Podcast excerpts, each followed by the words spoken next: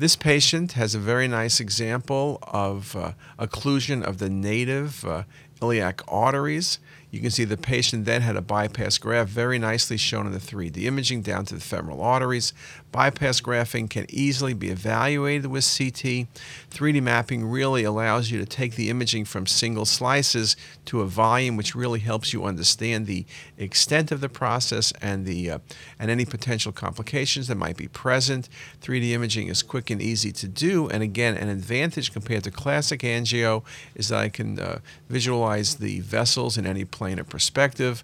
Again, in these examples, you see that bone removal is very helpful when you want to look at the vasculature. Notice the extensive calcification in native aorta and iliac vessels and the very nice uh, repair.